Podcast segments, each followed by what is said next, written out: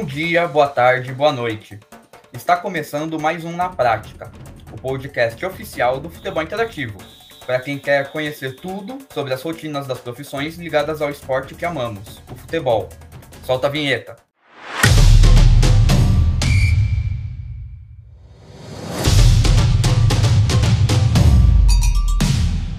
O nosso convidado de hoje é um treinador que está fazendo um grande sucesso nos Estados Unidos. É isso mesmo, tem brasileiro dando o que falar em solo americano.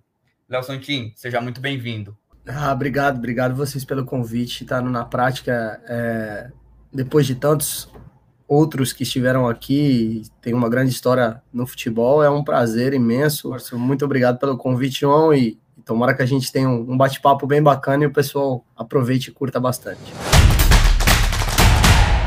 logo de cara, eu já quero que você conte aí um pouquinho pro pessoal quem é o Léo, de onde você veio e como que você começou a trabalhar com futebol? Boa pergunta. Eu, cara, eu cresci no futebol, né? Eu não, eu não tenho nenhuma memória assim que não esteja relacionada ao futebol. Sou de São Paulo, São Paulo capital, e desde pequeno eu jogava futebol de salão ali na, na região da freguesia do Ó, de Pirituba, e Aí cresci lá, me mudei para o interior de São Paulo com, com uns 13 anos e joguei em categorias de base até de, de time, Francana, Taubaté, é, esse, esses times aí do, do interior. E aí, quando eu tinha 17 para 18 anos, surgiu uma oportunidade de vir jogar nos Estados Unidos, no futebol universitário. Eu não sabia uma palavra de inglês, mas embarquei na, na jornada chegamos, era uma cidade, era não, é uma cidade de 2.300 habitantes, era o primeiro ano do programa e a gente foi bem, chegamos na final uh, do, do, do, campeonato regional,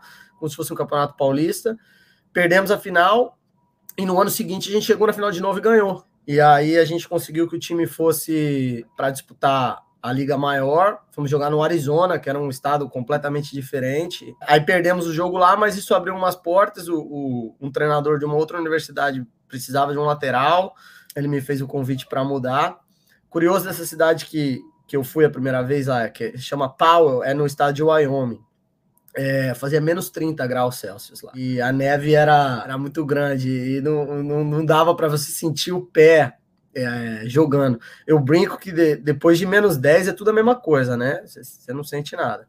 E aí eu fui para essa faculdade no Tennessee, era um pouco mais quente. Logo no primeiro ano já, já tivemos um, um sucesso legal, fomos disputar o Nacional na Flórida, perdemos na, na, na, semifinal. Mas aí eu já eu já tava já, já vinha de uma recuperação de ligamento cruzado, eu já não estava legal. No segundo ano eu rompi o ligamento cruzado de novo. Aí fiquei, ao invés de seis meses, fiquei nove meses e pouco para recuperar. Aí já não estava legal. E nesse meio tempo já sabia que eu ia continuar trabalhando com futebol. Eu fiz a licença C da CBF enquanto eu estava jogando, enquanto eu estava me preparando. Fiz a licença C e aí eu, eu terminei de jogar em dezembro de 2014. No dia que eu terminei, o gerente de futebol da, da Francana na época, hoje ele é, hoje ele é treinador, o Paulo Massaro. Ele me ligou e falou: Porra, cara, a gente tá precisando de um, de um auxiliar com seu perfil aqui. A Francana ia jogar a Série A3 do Paulista, precisando de um, de um, de um auxiliar aqui com seu perfil. Você topa? E fui, embarquei nessa aventura e estou aí até hoje, desde dezembro de 2014. Daqui a alguns anos já completo quase 10 anos de profissão. Caramba, muito bom. E você comentou que fez a licença C da CBF, mas propriamente para assumir aí o time nos Estados Unidos. Você precisou fazer alguma outra licença própria da não, MLS ou não? É, eu fui, na verdade, eu fiz a C há muito tempo atrás, aí depois eu fiz a B da CBF, que é, é fiz a B em 2018, uma turma muito legal, um pessoal muito bacana ficamos amigos, somos amigos até hoje. E aí, ano passado, eu fui convidado para fazer a licença deles aqui e fiz a licença deles da, da, da Federação Norte-Americana, né?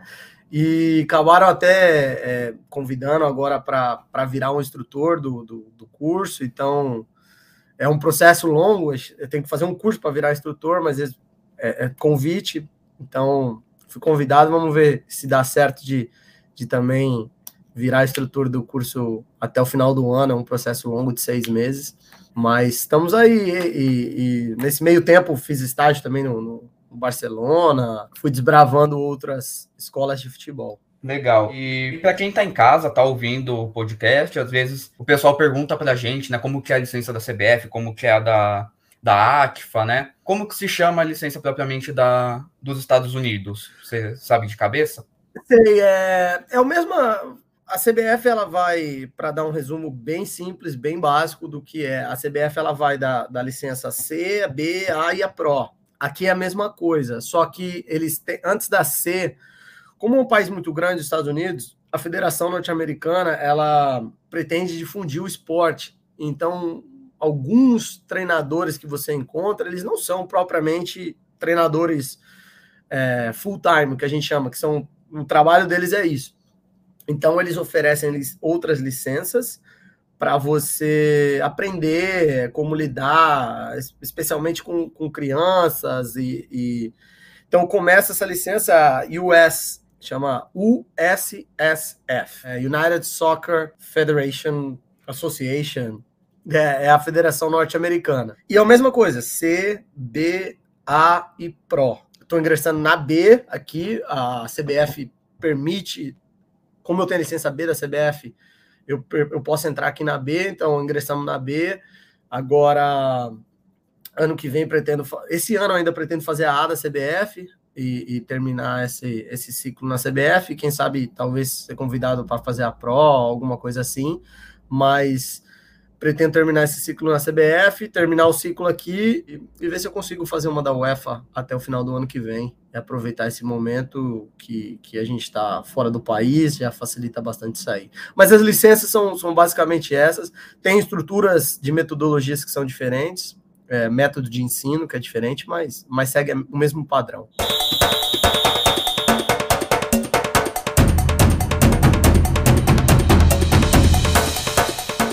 Legal, muito bom. A adaptação, a gente queria saber um pouquinho, né, como você foi mais cedo ainda como jogador, como que foi esse processo, né, tanto com com relação à cultura como com os costumes, o clima, a alimentação e até mesmo com a língua, né? É. Então, essa é uma pergunta muito interessante. Eu acredito que as pessoas quando saem do país, elas elas têm que sair com a cabeça hoje, né? Olhando para trás, eu, eu vejo isso.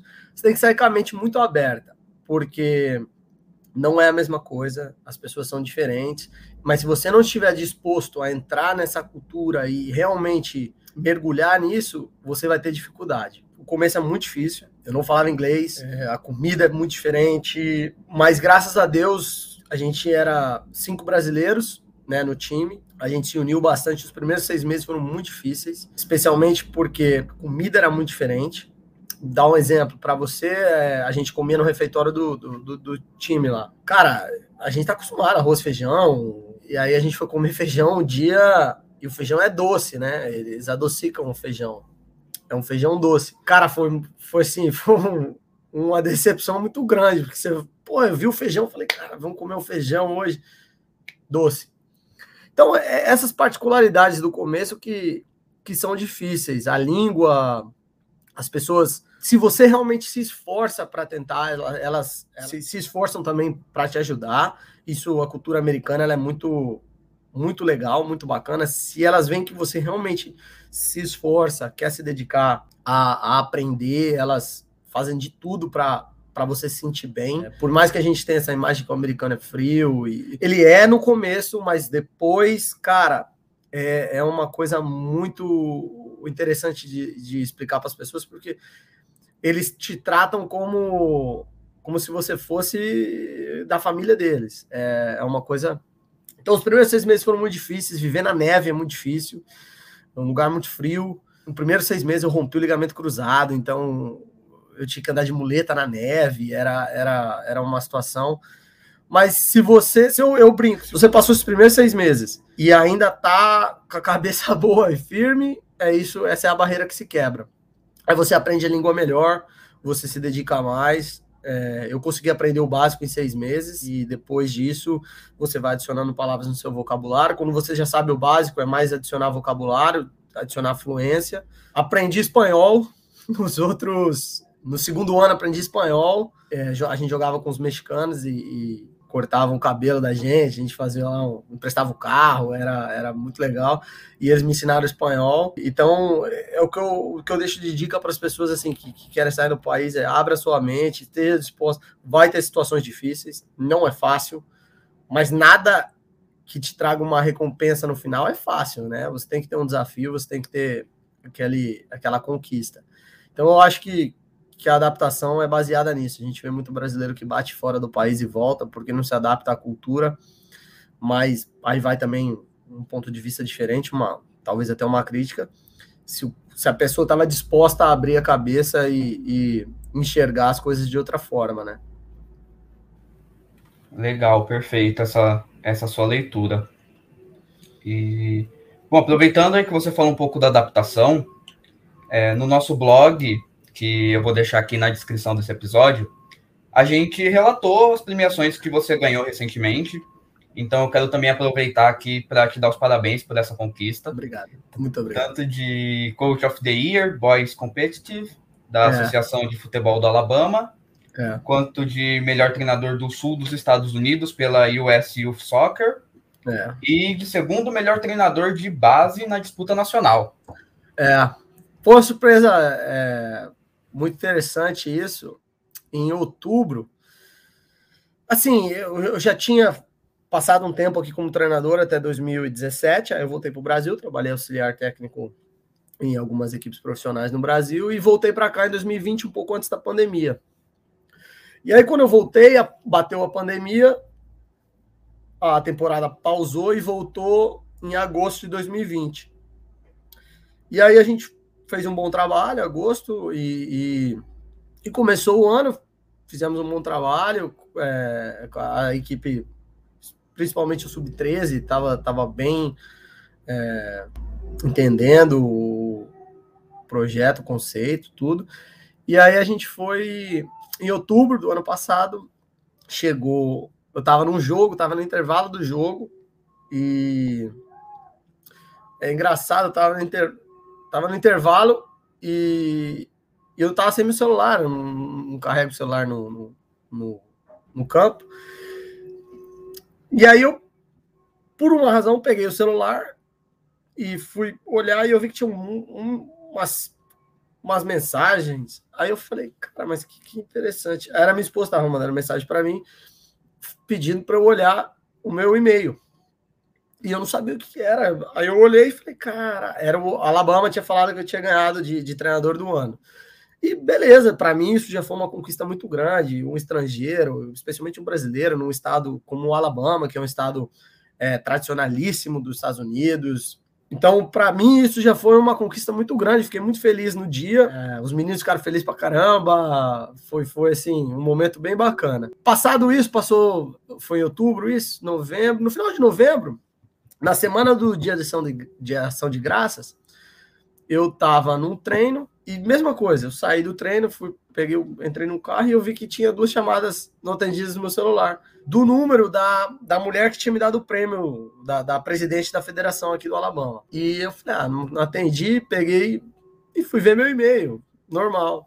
Aí ela falou, porra, cara, você, você ganhou de melhor treinador no sul dos Estados Unidos, que que isso realmente era, era muito grande, porque abrange Flórida, Texas, um monte de estados que são muito tradicionais no futebol aqui. E ela falou: Isso é inédito, nunca aconteceu, a gente está muito feliz.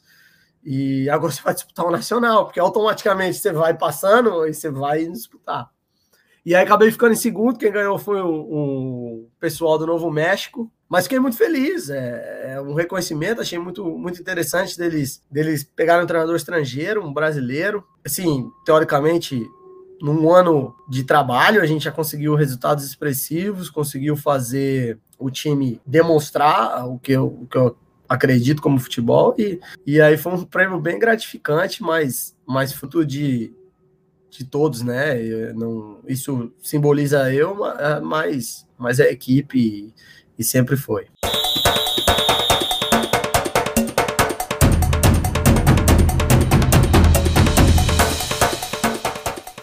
Legal. Eu fiquei, eu até comentei com o pessoal quando eu recebi a, a informação de que você tinha ganhado, que você estava fazendo um, um, um, bom barulho aí no, nos Estados Unidos, eu fiquei muito feliz de ver é, brasileiros tendo essa oportunidade, né, de de estar tá fora do país e tá dando certo, né? Acho que a gente vê muito hoje o Brasil trazendo treinadores de fora para comandarem clubes aqui, mas vê agora brasileiros saindo daqui e terem a, a mesma oportunidade de crescer fora é algo muito positivo. Não, é, é só um adendo nisso. É, é, muito legal porque o Brasil, é, tudo no Brasil é meio moda, né? Tem modas e modas. E agora é a moda do treinador estrangeiro. Mas na realidade, a nacionalidade, ela, ela, ela te dá assim uma escola de futebol, um entendimento de jogo, talvez de uma forma diferente ou de outra. Mas é, treinador é bom ou é ruim? Não importa o passaporte dele, da onde ele é. Ou ele é bom ou ele é ruim. Ou ele, ou ele se adapta àquele.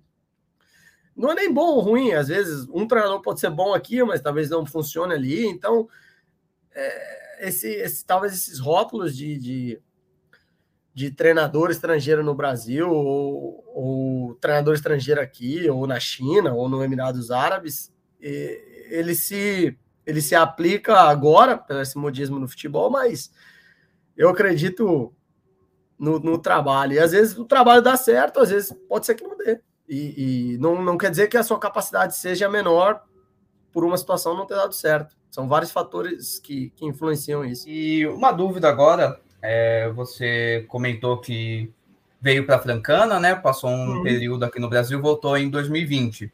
É, como que foi para você voltar? Qual que foi o processo? Eu tava foi 2019, a gente tinha feito o trabalho na Francana, tinha acabado em 2000, eh, tinha acabado em outubro, é, a gente perdeu as quartas de final para o Flamengo de Guarulhos, saímos, e estava em outubro, estava em casa, já conheci o pessoal aqui do clube, e eles me mandaram uma mensagem, falaram, cara, como é que tá a situação, tá a sua situação aí? A gente sabe que você está trabalhando profissional, mas é, se interessa em voltar, e eu tava desgostoso, a situação no, no Brasil é, era, um, era um pouco.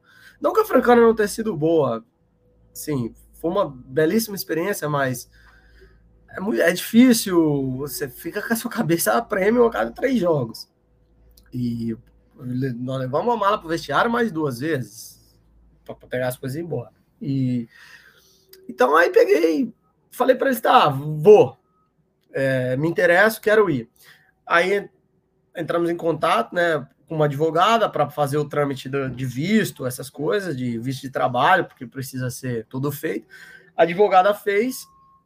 Em novembro saiu a permissão de trabalho. Em dezembro assinei o contrato. Em janeiro fui, peguei o visto no consulado e, e vim. Então todo esse processo durou mais ou menos quatro, cinco meses. Cheguei aqui dia 22 de janeiro. E na primeira semana de fevereiro da pandemia. E aí fecha tudo. Mas foi, foi rápido, foi um processo de cinco, quatro, meses. Eu falo cinco porque às vezes tem um trâmite, mas o clube pagou o processo mais rápido da imigração, então em 15 dias eles deram a resposta. E na época eles pediram alguns documentos extras, foi enviado, na, na volta eles, eles aprovaram e e aí a gente veio, veio eu e minha esposa, e desde então foi, foi esse processo. Mas o clube, já, eu já conhecia o diretor do clube, já conhecia o diretor executivo do clube, eu já tinha feito alguns projetos com eles no passado, e voltei, e a estrutura do clube está totalmente diferente, um clube muito maior, a gente vê como o esporte está crescendo aqui nos Estados Unidos, e é incrível.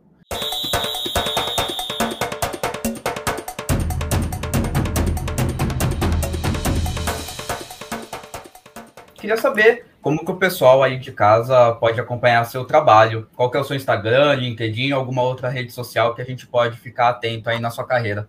Ah, legal. Não, o meu Instagram é coach Léo Santin. Coach porque aqui aqui chama de coach, né? É, meu meu LinkedIn é Léo Santin, é, Facebook também. De vez em quando eu posto algumas, alguns resultados lá no, no Instagram. É, é mais o, eu deixo para divulgação do clube, e aí o clube divulga alguma coisa eu reposto. A gente está com um projeto para o próximo agosto de passar a transmitir os jogos ao vivo das categorias e a tecnologia hoje permite, tem, tem câmera aqui que pega a bola automático, esses eles põem a câmera lá e faz todo o serviço e transmite automático. Vai ser também uma forma de, de acompanhar. Se as pessoas também quiserem dar uma olhada no site, no Instagram do clube, é United Soccer Club, United Soccer Club, e, e dá para dá para ver bacana o projeto que a gente faz lá, um projeto de, de realmente difundir o jogo, tentar é, trazer o máximo de pessoas qualificadas possíveis para cá, para que a gente possa crescer como instituição e crescer o esporte também na região, né? Como eu falei, o estado do Alabama é um estado não tão desenvolvido quanto outros aqui nos Estados Unidos, mas isso permite você conheça novas realidades, novas culturas e novas vivências. Você já tem aí planos futuros? É, pensa em voltar para o Brasil, assumir uma equipe profissional nos Estados Unidos, explorar novos lugares ou cabeça ainda no United Soccer? Não, eu tô com, tô, eu tô com a minha cabeça bem voltada para cá. Inclusive, esse ano a gente já começou a discutir a renovação de contrato. No meu plano de carreira, eu, eu planejo ficar aqui mais uns, uns 10 anos, então estamos negociando essa renovação de contrato agora para quem sabe mais dois, três anos aqui né, no United e aí sim dar um passo um passo maior para uma outra equipe profissional aqui. Pouco a pouco galgando esse, esse projeto. Não acredito que seja beneficial uh, agora dar um salto muito grande. As coisas acontecem pouco a pouco, temos que, que, que focar na, na carreira, né? Como eu disse, e, e, e, crescendo aos poucos. Mas o plano de carreira é ficar uns 10 anos aqui. Claro, às vezes chega uma proposta do Brasil que você fala que eu posso fazer? Balança, mas é estar tá focado aqui e bem com a estrutura que o clube é, nos permite trabalhar, isso é isso é fundamental. Então, a tranquilidade, a qualidade de vida, isso isso influencia bastante, é, porque na verdade as coisas não podem se basear só na, na questão financeira. Tem vários outros fatores que influenciam e graças a Deus, os Estados Unidos têm permitido a gente viver de uma forma muito legal.